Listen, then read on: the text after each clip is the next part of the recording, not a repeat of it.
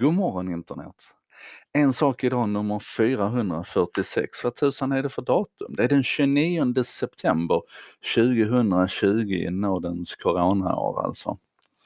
En sak idag, idag ska handla om någonting som vi har pratat om tidigare men på ett nytt sätt. Det handlar nämligen om SpaceX Starlink. Ni vet de här satelliterna som Elon Musk, Musk, Elon Mux, Elon Musk ska skicka upp i, i en låg bana runt jorden. Eh, första planen är ju 12 000 satelliter. Eh, Den 15 oktober så sökte man eh, tillstånd att skicka upp 30 000 satelliter till. Det är alltså massiv mängd satelliter som man tänker sig en omloppsbana runt jorden.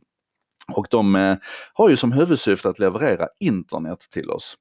Och ehm, eh, jag tycker ni ska lyssna på tidigare avsnitt om Starlink och ladda hem appen och gå ut någon, någon natt och försöka se det här tåget. För att under resan upp emot sin, sin eh, låga omloppsbana, alltså efter uppskjutningen men innan de ligger i bana, så kan man alltså se dem som ett litet stjärntåg på himlen. Det är, det är magiskt, det är jättehäftigt. Jag vet att det finns de som är be, bekymrade över det här eh, ur ett så här eh, förstörelseperspektiv, att det ska liksom förmörka vår stjärnhimmel och sådär. Men eh, det är ändå någonting mäktigt med hur vi bygger ut i rymden också. Kika på det i alla fall. Men det var inte det det skulle handla om nu.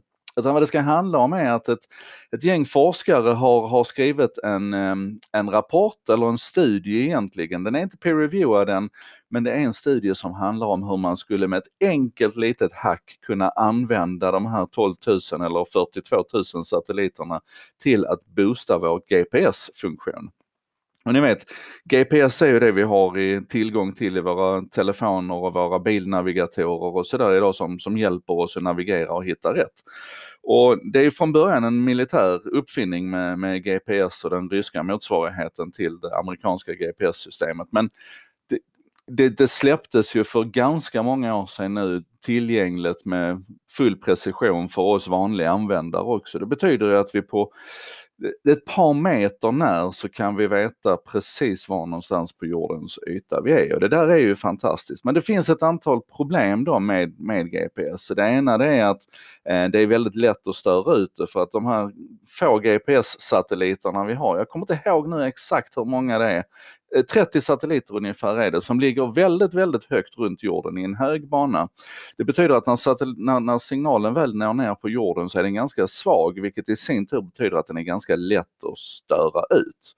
Ehm, enbart 30 satelliter betyder dessutom då att precisionen blir inte mer än som bäst ett par meter.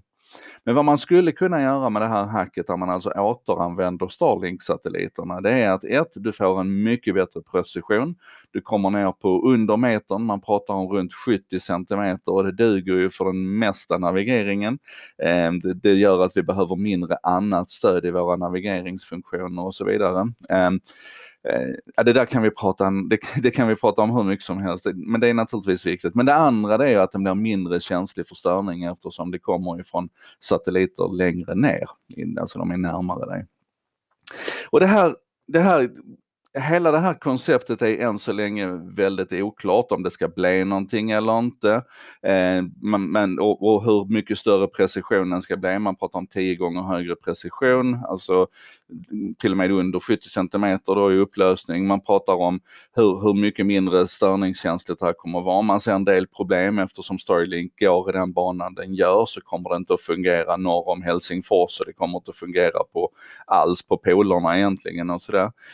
Um, det finns naturligtvis frågetecken om om det här blir av. Är det bara militären som får tillgång till det här utan kommer det bli som med GPS-systemet att man släpper det fritt och öppet? Och, och det finns andra som har tittat på detta tidigare och sagt att det inte är ekonomiskt försvarbart och, och så vidare. Men det som, det som jag blir lite exalterad över här, det är ju den här, den här idén som jag så ofta blir exalterad över, att man tar någonting som redan finns och sen så skruvar man lite grann på det och så blir det någonting helt annat. Hur i stort sett alla våra tekniska plattformar idag just blir plattformar där du sen med hjälp av mjukvara kan göra en massa andra spännande saker. Jag pratar ju ofta om liksom telefonens Ehm, utveckling från att, från att bara ha varit en, en telefon till att idag vara den här plattformen där vi med hjälp av en app kan installera, saker som kan göra allt ifrån att eh, mäta pulsen genom att kameran tittar på vårt ansikte till,